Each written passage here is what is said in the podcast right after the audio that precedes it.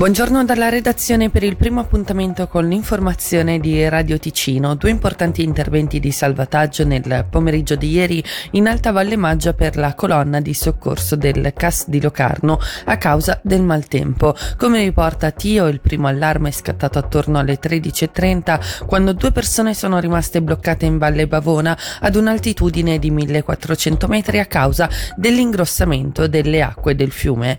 Il secondo intervento alle 17 17.10 ha interessato il recupero di una persona che si era persa su un sentiero in Val di Coglio ad un'altitudine di 800 metri circa a causa della nebbia. In entrambi i casi è stato necessario l'intervento della Rega.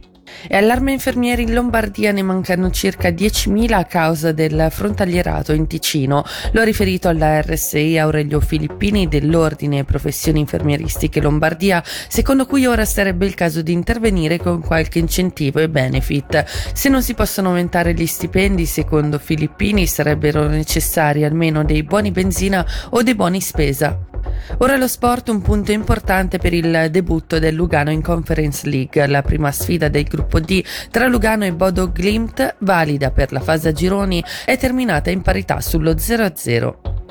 Uno sguardo anche alle previsioni del tempo, oggi coperto con precipitazioni a tratti a carattere temporalesco e localmente abbondanti, sul sottoceneri rovesci temporali più frequenti nella seconda parte della giornata, a basse quote temperatura massima 19 gradi.